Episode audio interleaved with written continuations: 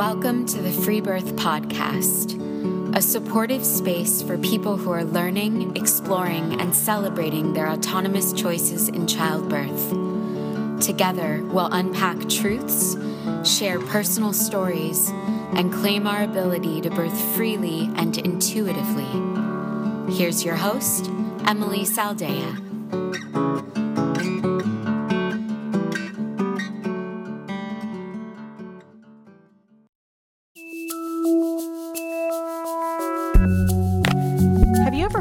10 minute birth? I hadn't until I sat with Lindsay and listened to her story. After having four deeply unsatisfactory births in the hospital, she knew she wanted something different with her fifth child. Realizing that they wouldn't be able to afford a midwife, Lindsay chose free birth and began her life altering shift from playing the good girl to becoming the self assured, powerful woman she is today.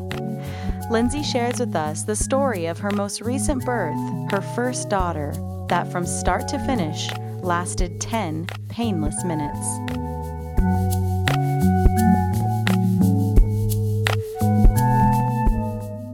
Okay, well, I'll start with the, my mom is a very medicalized person herself. She's a nurse, a registered nurse, and has always worked in like an emergency room setting or a doctor's office. Um, she's very diabetic and has thyroid issues and mm. plethora of health problems. So her pregnancy with me was a rough one. And she had me via C section at about 34 weeks. I was born very healthy. I was six pounds, and the doctors were determined that there had to be something wrong with me mm. because of my mom's health issues. Right. Um, so she said my feet were black and blue from being poked so many times to be tested for my Aww. blood sugar.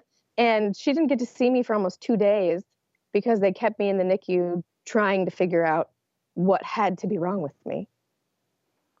I'm still perfectly healthy. Yeah. Yes, and I suppose it's common for, you know, unhealthy mothers to have unhealthy babies, but I hate that that's initially where mm-hmm.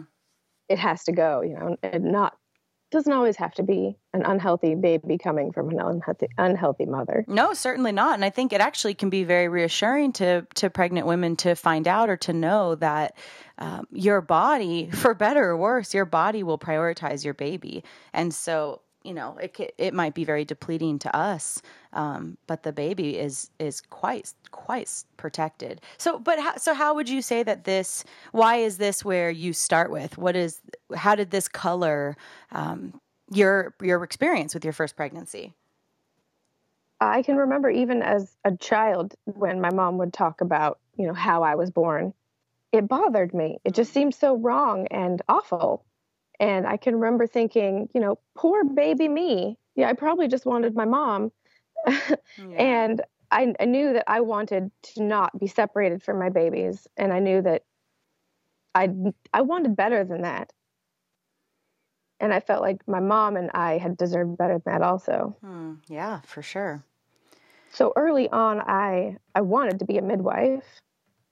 Um, and then somehow throughout the years that got lost and something else became more important. You know, we got horses and I wanted to be a rodeo queen and nice.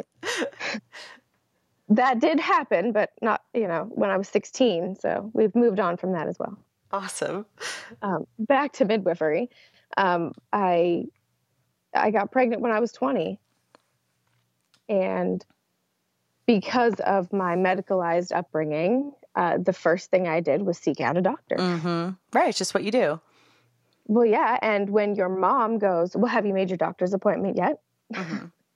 oh, yes, mom. I'm, yes, I have. Yeah. Uh, well, the pregnancy went well. Uh, I was very healthy. I gained a little more weight than I probably should have. I, I think by the end, I ended up gaining almost 70 pounds. Mm-hmm. Um, I was eating unhealthfully and kind of just whatever I wanted because, well, I was eating for two.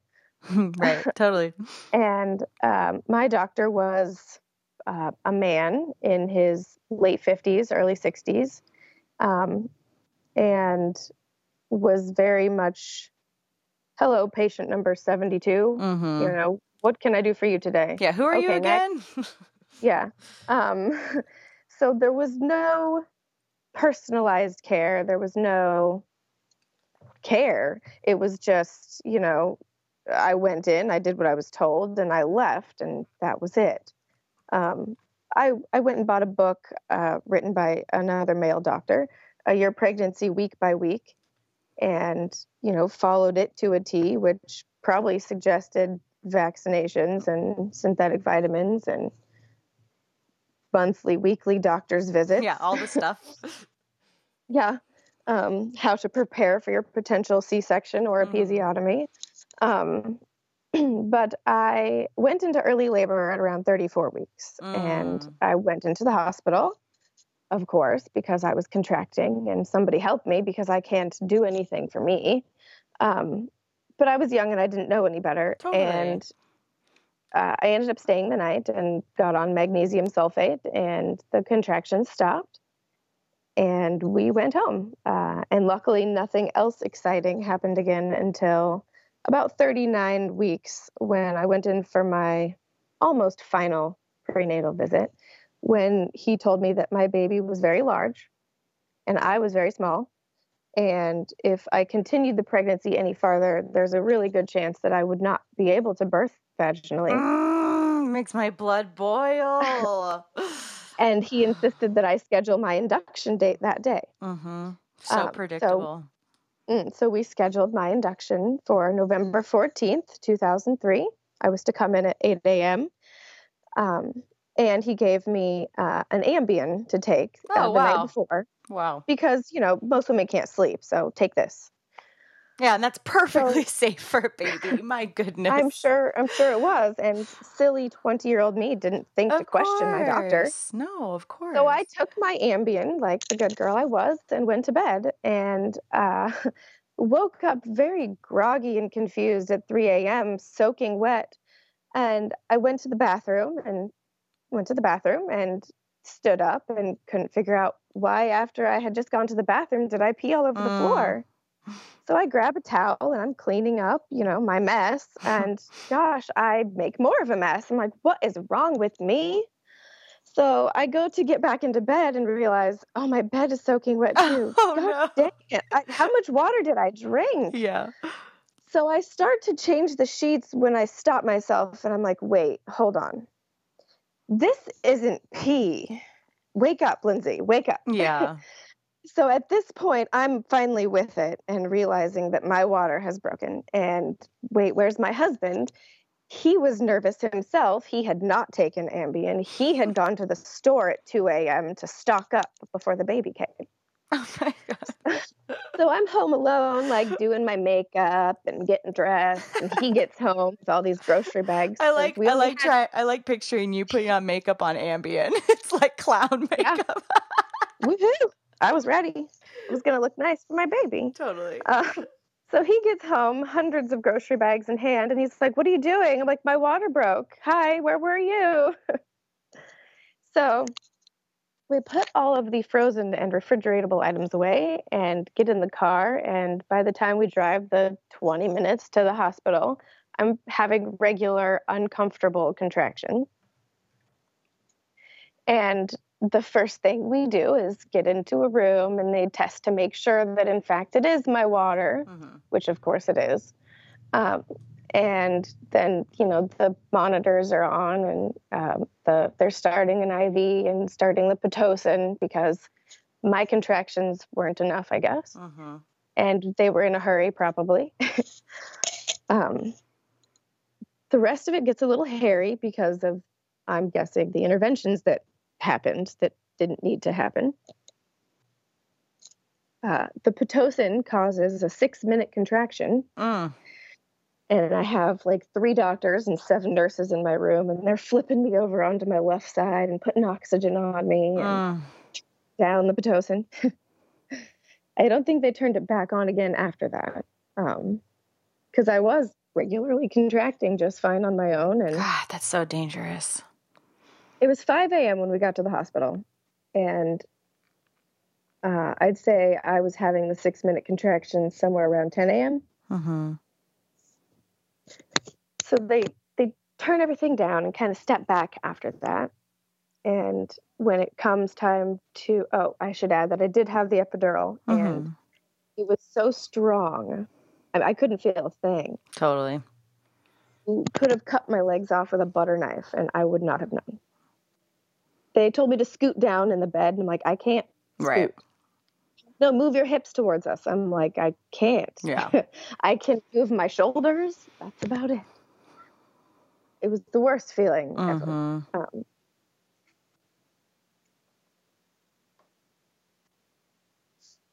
when I'm finally fully dilated and the doctor comes in to tell me how to push, he brings a student in with him and says, "Oh, she can come too, right?" Uh, yeah, sure, okay. Um, right. What are you gonna say? No. Yeah. No, get out of here. Uh, Mhm. I I could have, I should have maybe, but I didn't. I Yeah, said, but but in "Yeah." a way, like you can't. Like the the power structures and the the authoritative, you know, eh, sub, an expected submission of that paradigm. I mean, yeah, maybe you should have. Maybe that was actually your truth. But in what world, you know, when someone comes in to deliver your baby, are you going to say no or con- any, ca- cause any sort of conflict? No, no, and the, you're right. Authoritative. They do have that authority feeling about them, where you almost feel like you can't really say Mhm. no. Like it's almost not an option, Yeah. especially when they word it like, "This is okay, right?" Totally. And they're all functioning under, you know, this this totally not not legal thing called implied consent, you know, where it's just you're going to consent to whatever we say or do cuz you're on our turf. And because you're not saying no, Right. Totally. Um, so the student is standing watching, and he's, you know, we're counting to 10, and I'm holding my breath and pushing, you know. And the baby's coming down, and I'm asking, you know, am I a good pusher? You know, I'm I'm young, I've never done this, I don't know what I'm doing. The only thing I've seen is women giving birth on the TLC channel. um, and they assure me, oh yeah, you're doing a great job.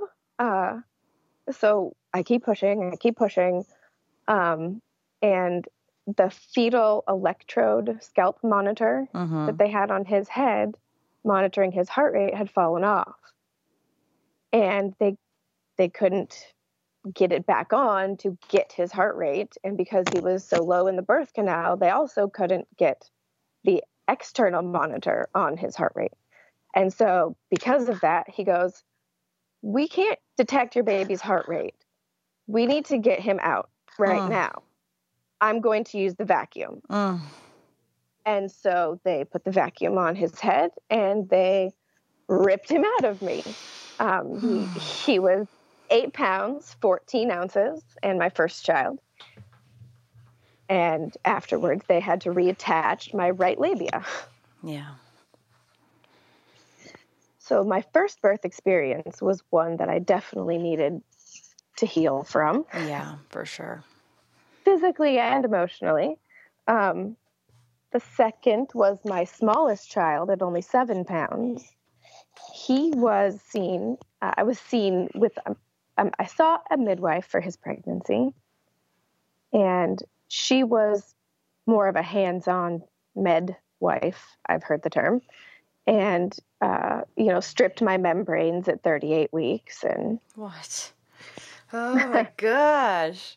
um, he was born at 39 weeks and was only seven pounds. And uh, I was the only complaint I have with his birth is I, I was laying there going, you know, I'm feeling some pressure, even though I had the epidural, I could still feel pressure this Mhm. time. Oh, that's normal. They tell me that's normal. Um, we'll check you here in about half an hour your water's broken. We don't want to introduce any sort of germs, which, yay, okay. Um, but I'm feeling pressure though, still. uh, she brushes me off again. I, I push the nurse call button again, really feeling some pressure here. They assure me again that's completely normal. Finally, another five, ten minutes go by. I push my nurse call button again. I think at this point they're just annoyed with me. I'm like, look, I'm really feeling pressure. She goes, fine, we'll check you. So she has me lay back and she goes to check me and goes, oh God, baby's head. No shit. God. Uh-huh. And so she goes, do me a favor, just give me one little test push. his head comes out. Yeah. Wow. She goes, "Oh my God, call so and so." The midwife's name, I don't remember her. Um, she walks in the room and goes, "Oh, hi," and she has one glove on, and I have a picture of this. It's hilarious. And the other glove is halfway on, and she's looking down, going, "Oh, there's the baby," mm-hmm. because as soon as she walked in, there was one more push, and baby was out and on the bed, and they go, "Oh my God, pick pick him up, pick him up," because nobody else had gloves on, so they couldn't touch him. Mm. Um, and she goes, "Oh wow, he's tiny and the cord's tiny. Were you a smoker?" Wow. Um, no, thank you. I wasn't a smoker, and yes, he's beautiful, isn't he? Right. It's not like he was four pounds. I mean, seven is a perfectly average, normal size. Yes. Um, but he was perfectly healthy, and no, I was not a smoker. um, God. third baby, also hospital on a military base. Mm. Um, my doctor loved ultrasounds. I cannot tell you how many pictures of that baby I got. Um, he would. it was almost like we were buddies, you know. He was trying to do me a favor, and he'd be like, "Hey, I got an extra twenty minutes. You want me to go grab the ultrasound machine?" Ew. Um, back then, I was like, "Oh my gosh, really awesome! You know, another chance to see my baby, and this guy really likes me. How cool! What did I do to my child?" um, Uh, but I was begging to be induced with him, which I kick myself now. I've learned so much since, and the old me is so ridiculous. Um, but I was 39 weeks, and my mom was in town, and I had to have the baby before she left. And you don't, I mean, if you don't know, you don't know. You know, it's, I, I can empathize with how painful it, it must be to now know better. Absolutely. And Oh, you were, make these different choices. of course, you know, but at the same time, you you were a part of a system that this is just what you do. Yeah, it was. It was. It's what everybody did. That's what a lot of people still do. Yeah. Um, and yeah, it's hard looking back, and it makes it even harder sitting here telling these stories Mm-hmm. because I haven't since I have acquired these new freeing stories. Yeah. So, third baby, I begged to be induced. He was comfortable, didn't want to come out. Um, they said, you know, fine, come in, we'll induce you if we have a bed. So, we stood in the waiting room for probably four hours waiting for a room to be open so that they could start the induction. We get in there, they start the Pitocin, I start contracting. Um, they probably did some membrane stripping. Um, after I was dilated to about a four or five. They came in and broke my water. After that, it was kind of hard and fast, and uh, they almost didn't get the epidural in, in time. And I did end up feeling everything, and it hurt because of the Pitocin. Mm-hmm. Pitocin contractions are regular contractions are nothing compared to Pitocin contractions. Yeah. They're torture. Um, and he was born vaginally and healthy and eight pounds, nine ounces, and uh, in about five hours, I think. And the doctor said, Gosh, if I had known it would have been this easy to induce you, I would have done it last week. Mm-hmm. Um, It's like cattle, man. yeah. Um, fourth baby was born also at a military hospital in Alabama.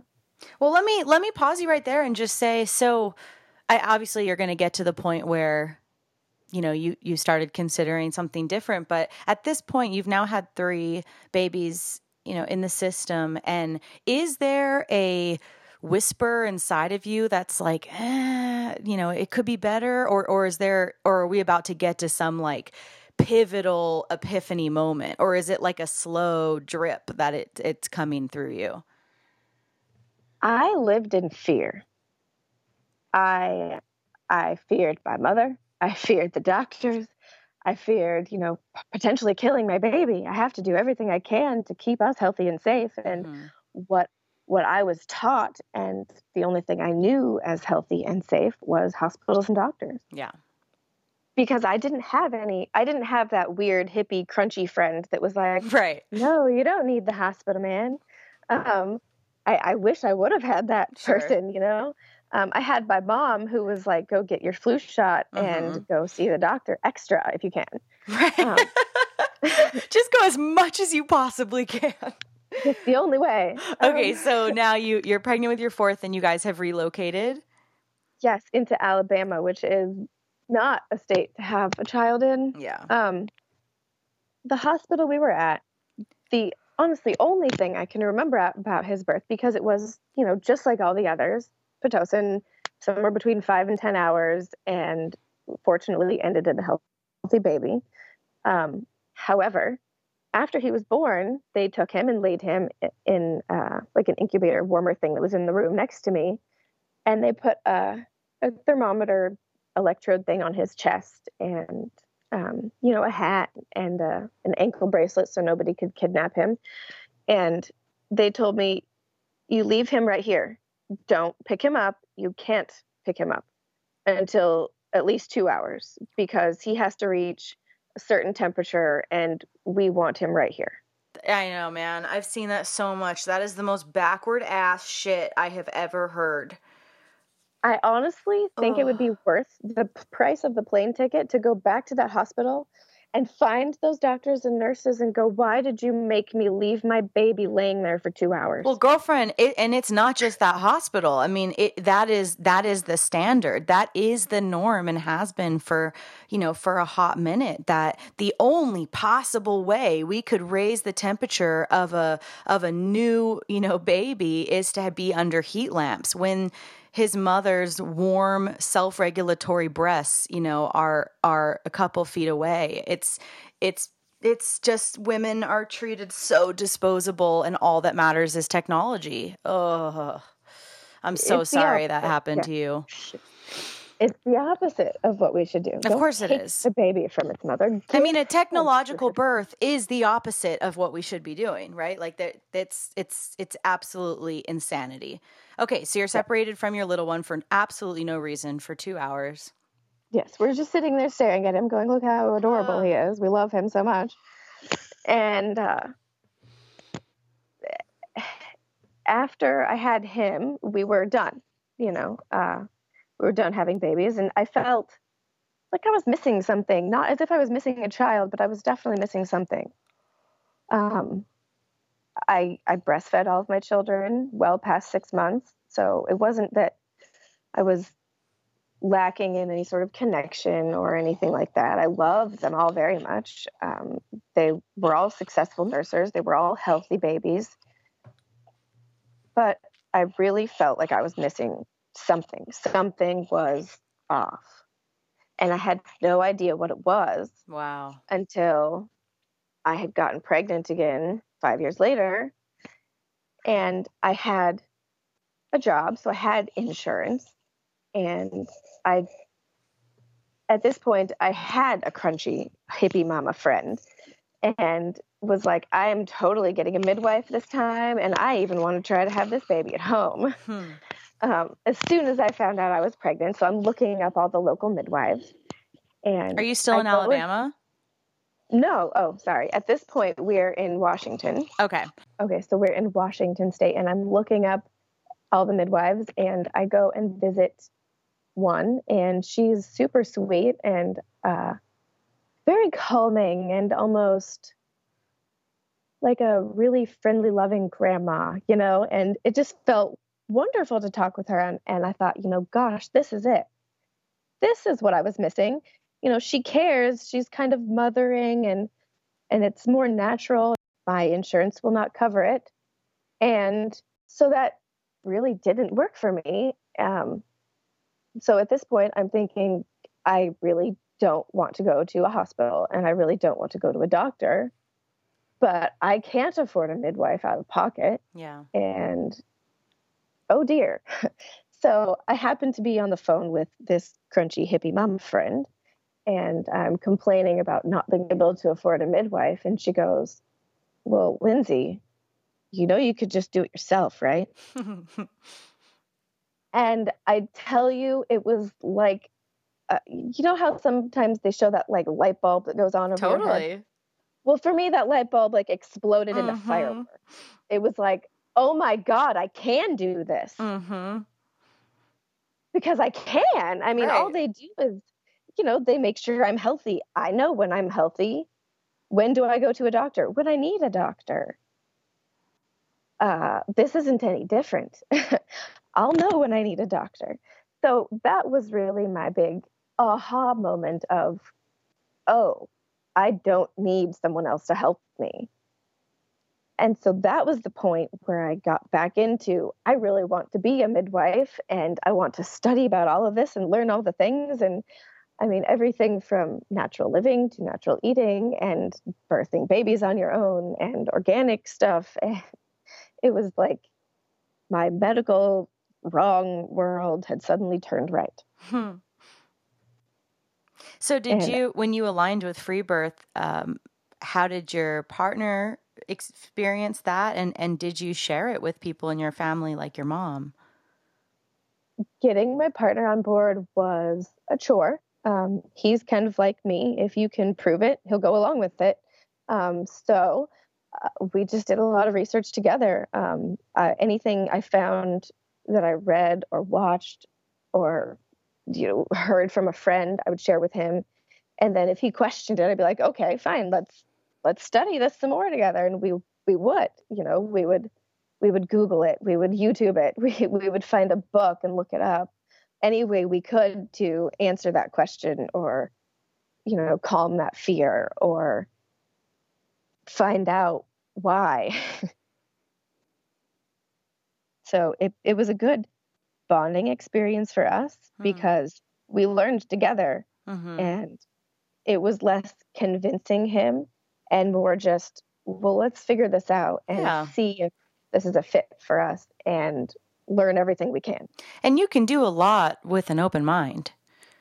You know, if your if your partner you know, even if he's resistant or nervous or scared or um, whatever, skeptical, if he has an open mind, um, you know, the truth comes out. Like science is on our side. You know, I mean, the, the studies are on our side. So with an open mind, you can do you can do a lot.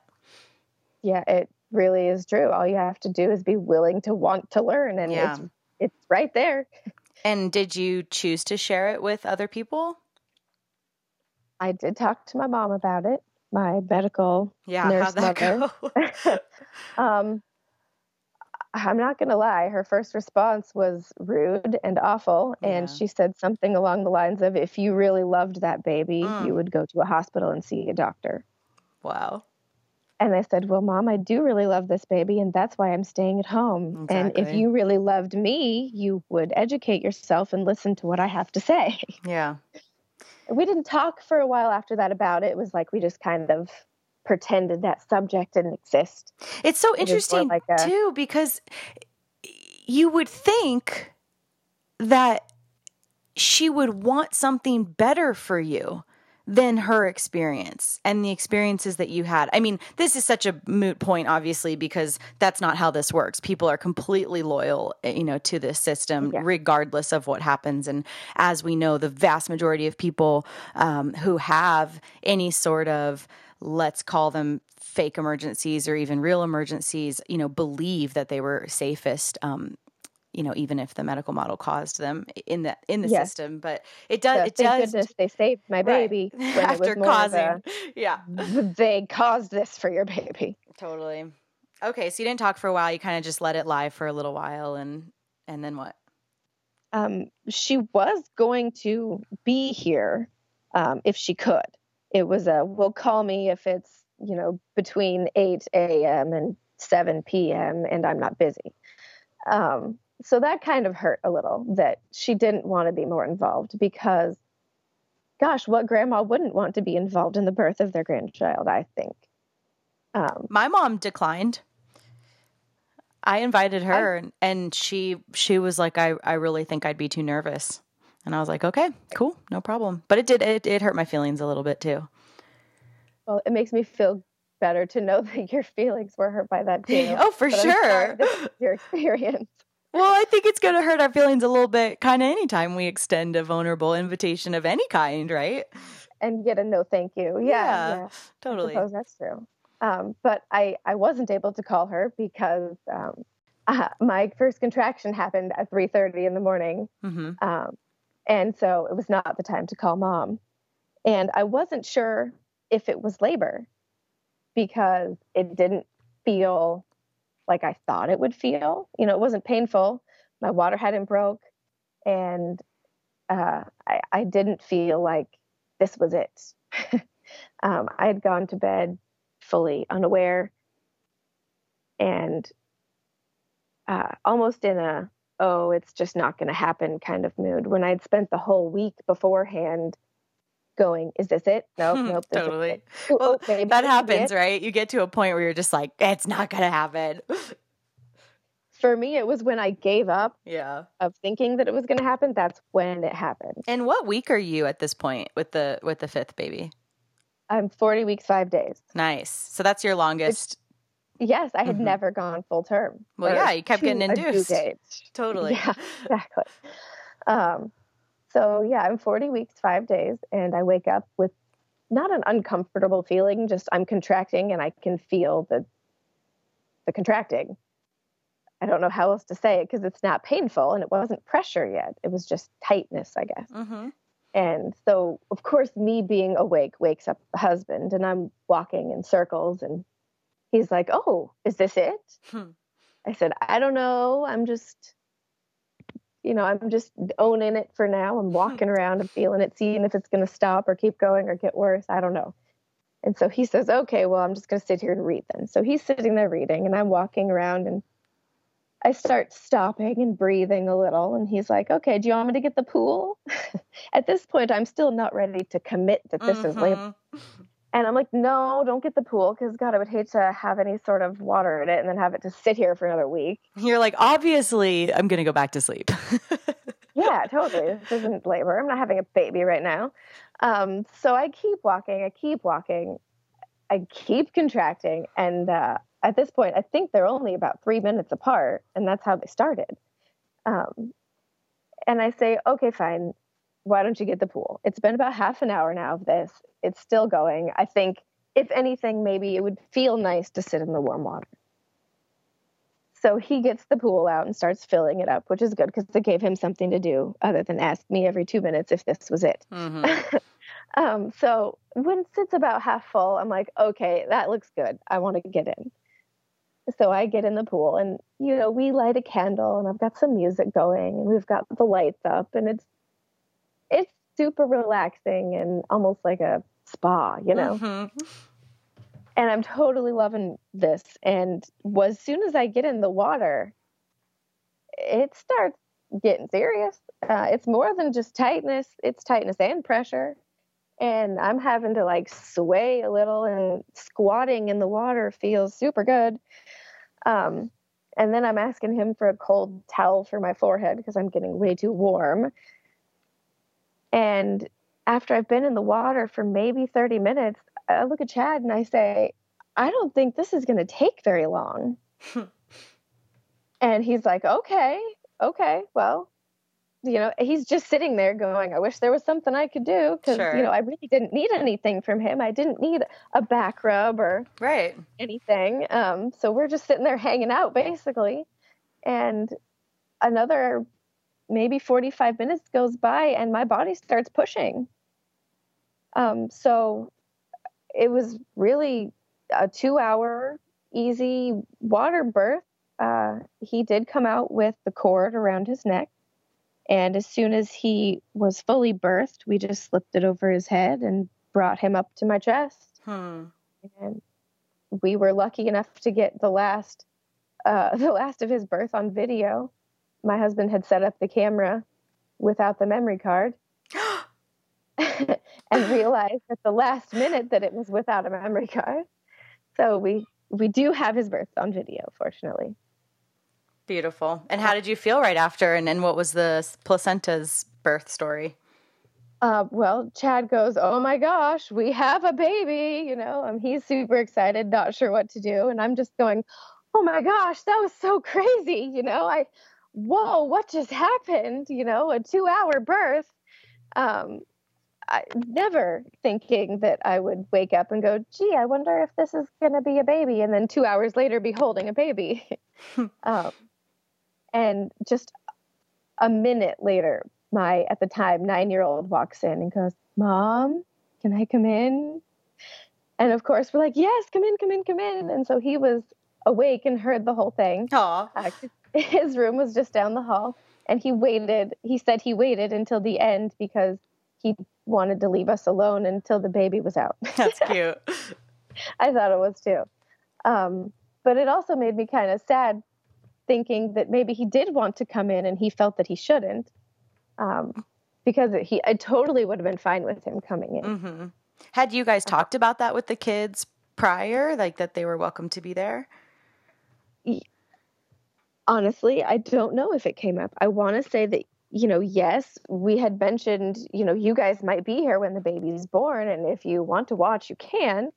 But that, you know, we had planned to have the baby in our room in mm-hmm. the in the pool, and I think the majority of the response was, "We'll hang out upstairs, yeah. and come down right after." And I think the boys, and so. yeah, yeah, exactly. And I think the older that kids get, the more mom and dad's room becomes like a private place Sure, you know? sure. We're not supposed to go in there. Yeah, I think. Uh, well, I think just kind of instinctively, privacy increases as the whole family gets older.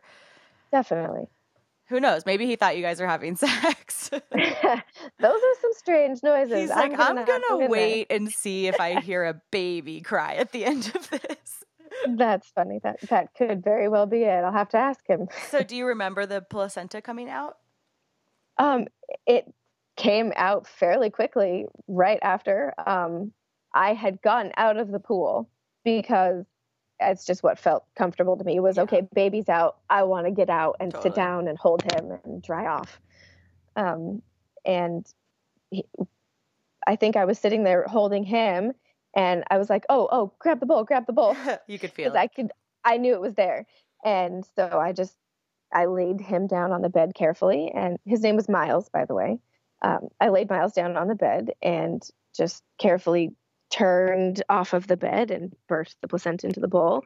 It came out easy and whole, and I had very minimal bleeding, no tearing. Beautiful. He was perfect and healthy and pinked up right away and weighed eight pounds, nine ounces, just like my third child. And was and this your fifth boy? My fifth boy. Wow. Wow. And with that pregnancy, I guess I should have asked this earlier. Did you seek any medicalized care for the pregnancy or was it totally unassisted? It was totally unassisted. After, I guess I kind of skipped that part, didn't I? After I went and met with that initial midwife and then realized that I couldn't afford her mm-hmm. and we mm-hmm. couldn't have her at home anyway, um, I took my own care into my hands and um, I, I checked my weight as needed if I felt like, you know, gosh, how much did I gain this month? Mm-hmm. um, if I went to the store, I'd check my blood pressure just to make sure it was at a healthy level. And with me, I have a relatively low blood pressure on average. Mine's only, you know, like 90s over 50s, even throughout pregnancy, and have had doctors in the past go, Are you always this calm? Uh, so I check it just to make sure it was still nice and low, which mm-hmm. it was. And um, my mother's diabetic, so if I was at her house and felt the need to, I'd check my blood sugar just to make sure mm-hmm. that I wasn't, you know, out of control or out of range. But otherwise, I just went by how I felt. Um, you know, I, I felt healthy. I felt, you know, thirsty. I drank water. If I felt hungry, I ate healthy food. I went on plenty of walks and I went swimming and I ran up and down the stairs uh, the whole time chasing the kids. Right. You also, so, yeah, you had four kids.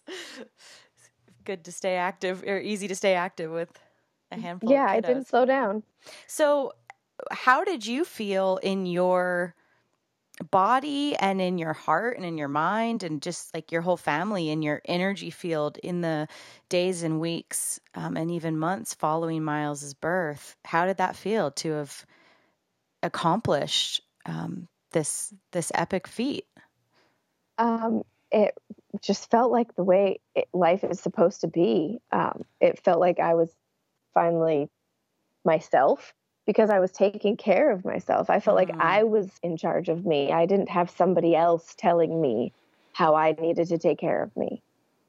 God, that's so powerful.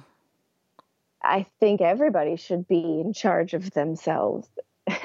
um, right? Crazy, you know, crazy should, notion, huh? As an adult, crazy thing. We should all have this awakening of I need to be in control of me. I don't need you to be in control of me. And you know, as we know, that that is not a singular event you know that that filters into and flows into every part of your life and who you are and your relationships and um, choices that you'll make i mean it it uh, it becomes a completely new paradigm of being when you experience what it is like to be in full self authority it really has become like my way of life. Yeah.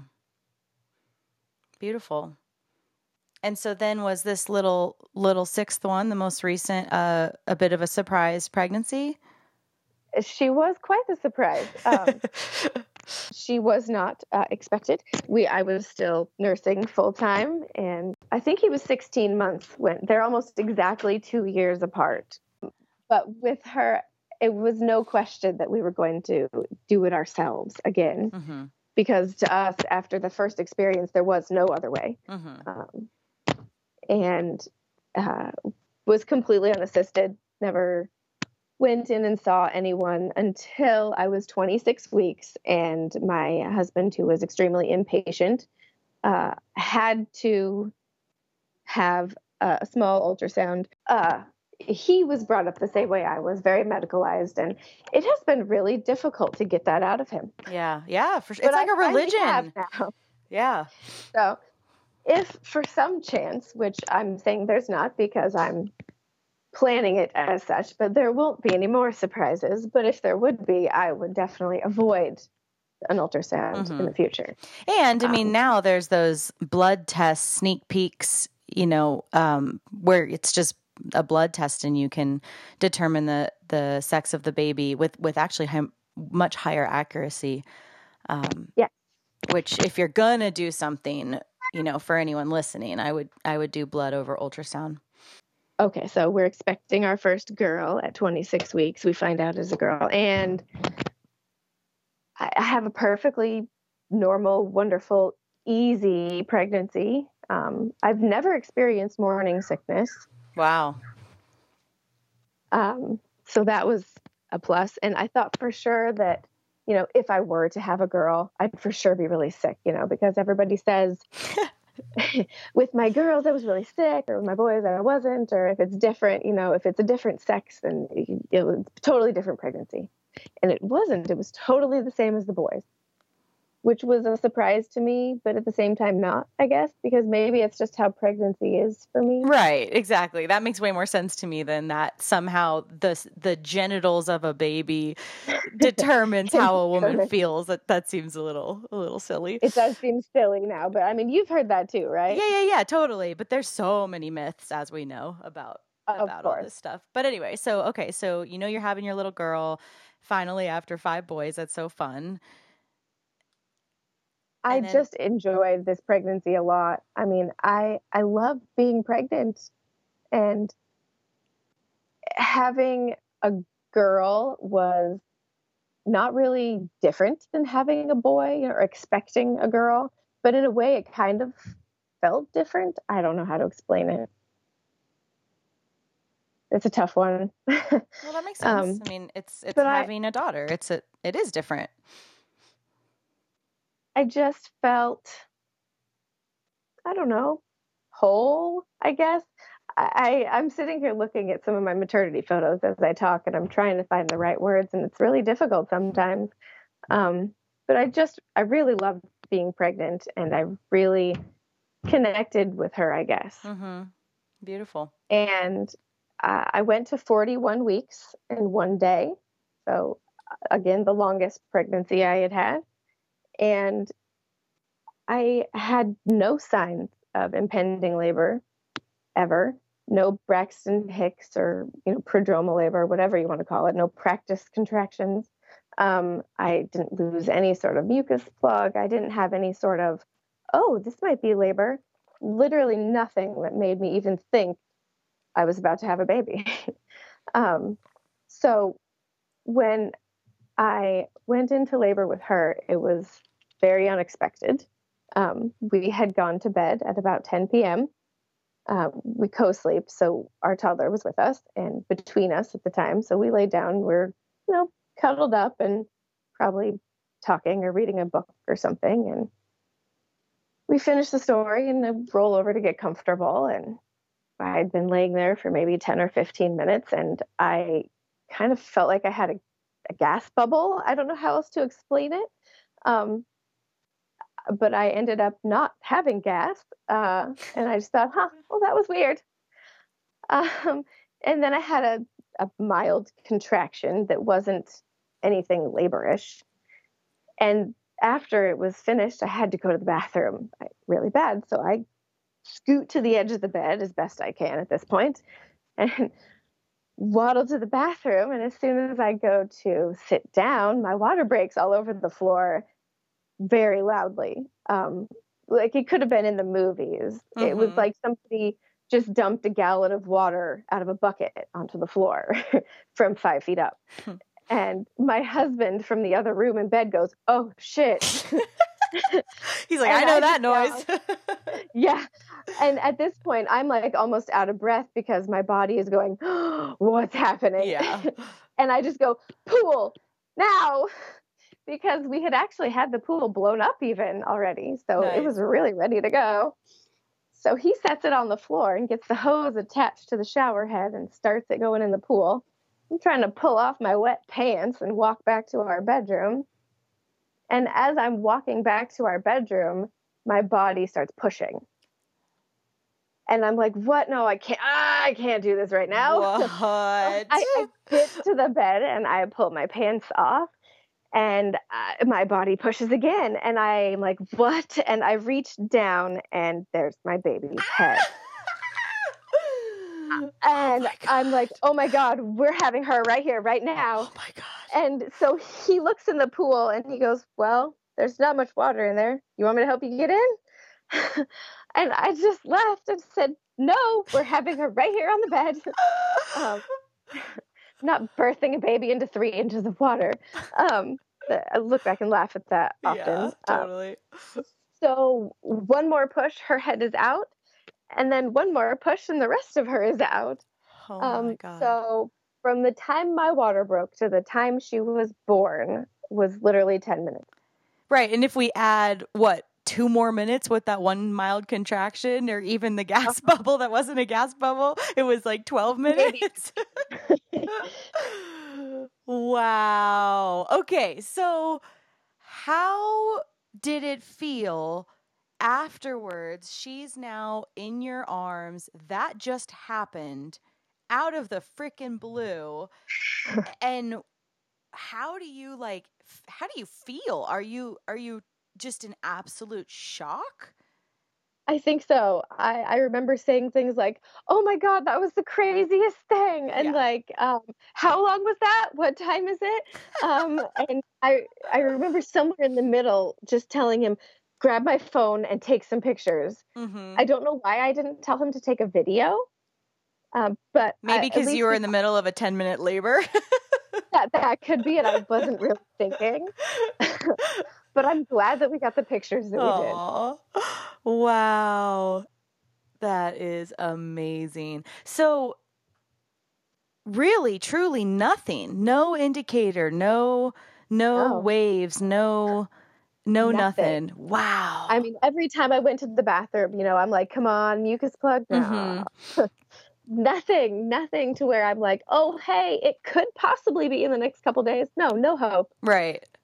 And then wow. just like a freight train, she just flew and out. Maybe this is a kind of a stupid question, but I feel like I just have to ask because it was 10 minutes. How, like, was it, was it really painful having it be I mean, I'm trying to imagine what it would be like physiologically that she was already so low. yeah, that that she literally could emerge in that short of a time.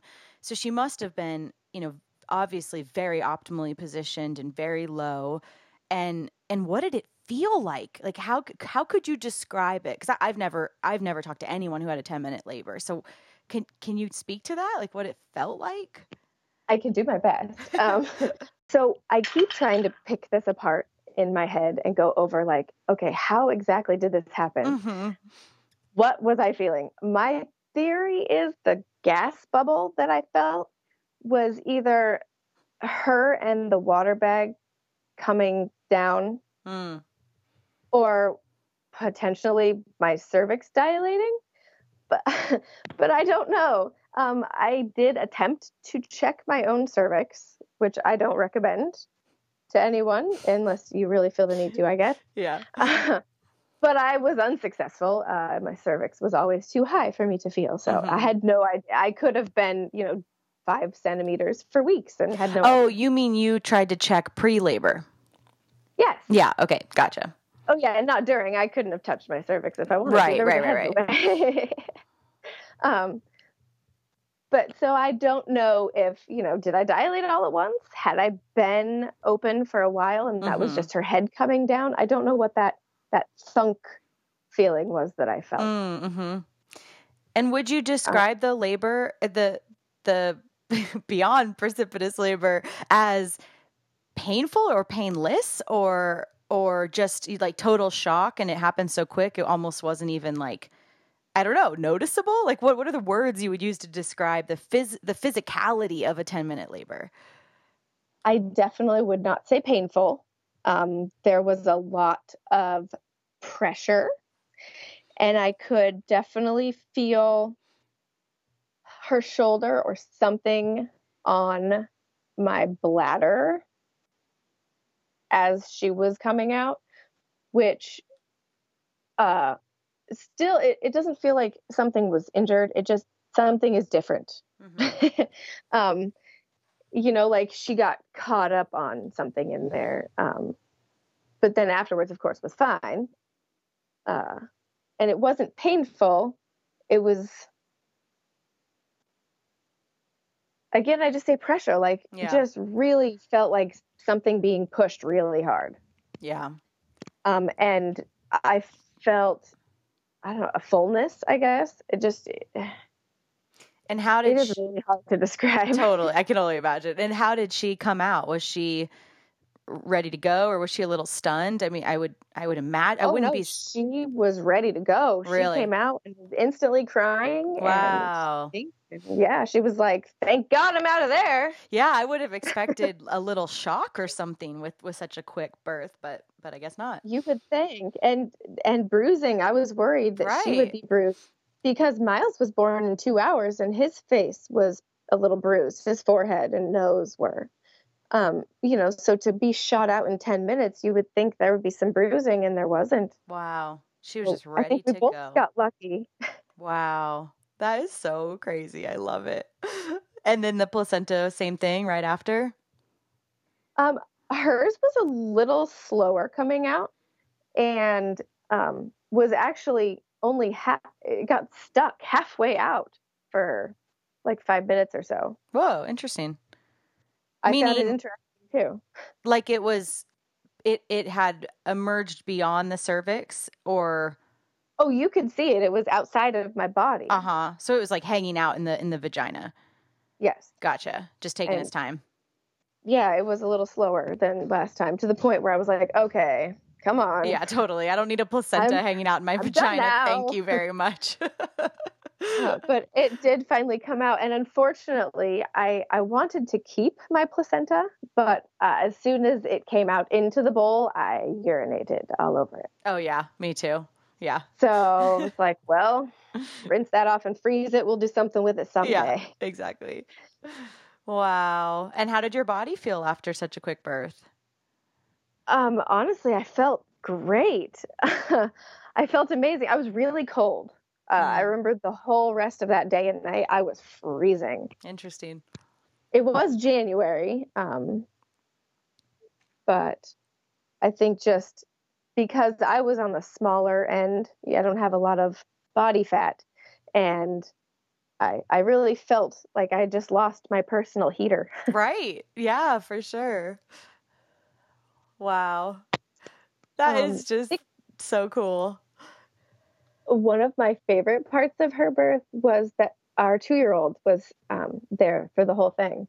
Oh, right, and- because he was in bed. Yeah. Oh my God. He just stood in the wings silently and observed. He didn't He didn't make a sound. He didn't come in. He just like stood at the doorway and was like, "Whoa." wow. And he has not left her alone since. He is absolutely in love with his little sister. Hmm. He just hugs and kisses on her all the time and is so careful because I, I think because he saw her being born. I mean, yeah. I'm sure every sibling loves their little brother or sister.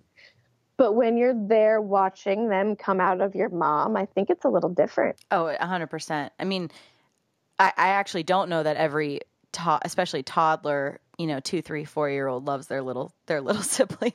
I've That's seen a, a lot of you know a lot of jealousy, a lot of uh, trouble integrating um, a new baby into the family and across the board the family births that i have witnessed or, or spoken with um, women who have family births and where their children are present there's just less of that all, or all the way to what you've experienced of just total you know pack welcoming and love and and healthy integration i think i think that it it can make a huge difference which totally makes sense yeah, I the way we come into this world and what we're surrounded by totally defines who we are. I think. Well, and versus anyway. I mean, I've doulaed hospital birthing you know stories where they have to drop the toddler off somewhere in the middle of the night and the kids like screaming not understanding why their parents yeah. are dropping them off to wherever a family member or a daycare or whatever and then they return home 3 days later with a baby? Like that's that's confusing. I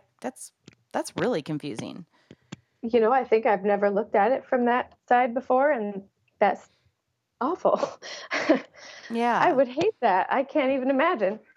There's a lot of dynamics there that that seem very hard for a for a young child to wrap their head around.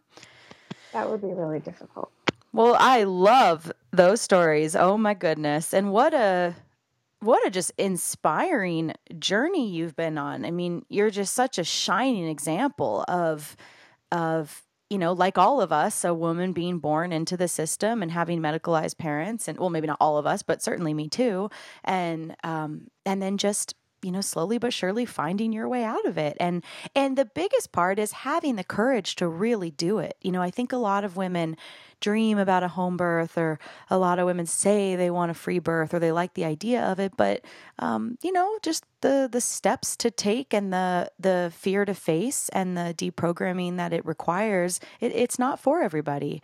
Um, so it's just so it's so inspiring that you were so indoctrinated into the medical model, had four of your babies in there in that system, and then just found your way out and had these absolutely ecstatic, euphoric birth experiences.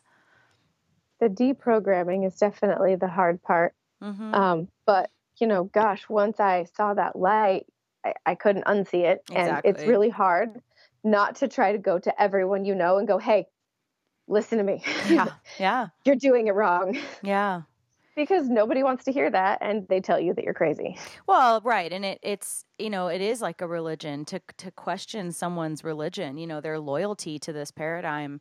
Um, you know, it's it's offensive, I think. It, you know, and, and and obviously from from women like us, we're coming at it from a very protective um, perspective but yeah, everyone has to find their own way, and and unfortunately, as you know, so many women, um, they eventually leave the system like you after having seen you know how let down they're going to be by it and that's sad and one of my biggest hopes with this podcast is that first time mamas you know will if this is the right decision for them will make these choices before they have to experience you know the inherent violence of the system um, which is yeah, why we share these stories, you know, to learn from each other. Because if we can accelerate, you know, the, you know, whoever's listening to this episode who hasn't had a baby yet, if if we can accelerate her learning, um, if that's what she wants. Um, you know, the better. We all will rise, right? Less babies will be born into trauma. Less babies will spend two hours separated from their mothers, you know, because someone hopefully will hear your story and say, nope, I'm going to learn yeah. from Lindsay and I'm not going to do that. That makes me happy. I, I hope that uh, the world can be a better place and that all babies can be with their moms when they're born like they should be. Yeah, absolutely. And what a story you gave your family. I mean, what healing and you know, like we were saying earlier, you you can't go back and and there's some, you know, I'm sure some real sadness about some of the things that happened with your first boys. Um, and what a victorious like vindicated story your children are all going to grow up with of through your own learning and your own healing and your own courage to make different choices. Um, you know even the boys that were born in the hospital are still now growing up with the story of your journey of learning you know that the safest place to birth is actually at home. It's so powerful. Yeah, and I have talked to them about their birth stories. They all know how they were born, and uh, they all obviously know how their two younger siblings were born. Mm-hmm. And a couple of them have said, you know, kind of wish I was born at home. yeah. Yeah. That's understandable. Like i mean i wish i was born at home. I wish you were born Me at home. yeah, everybody should be born at home. yeah anyone who wants it. All right well thank you so much. That was an awesome awesome story. I'm excited to get this episode out. Thank you. That's it for today, everyone. Join us next week for another episode of the Free Birth Podcast. Thanks for joining us, and remember your body, your choice. Lots of love.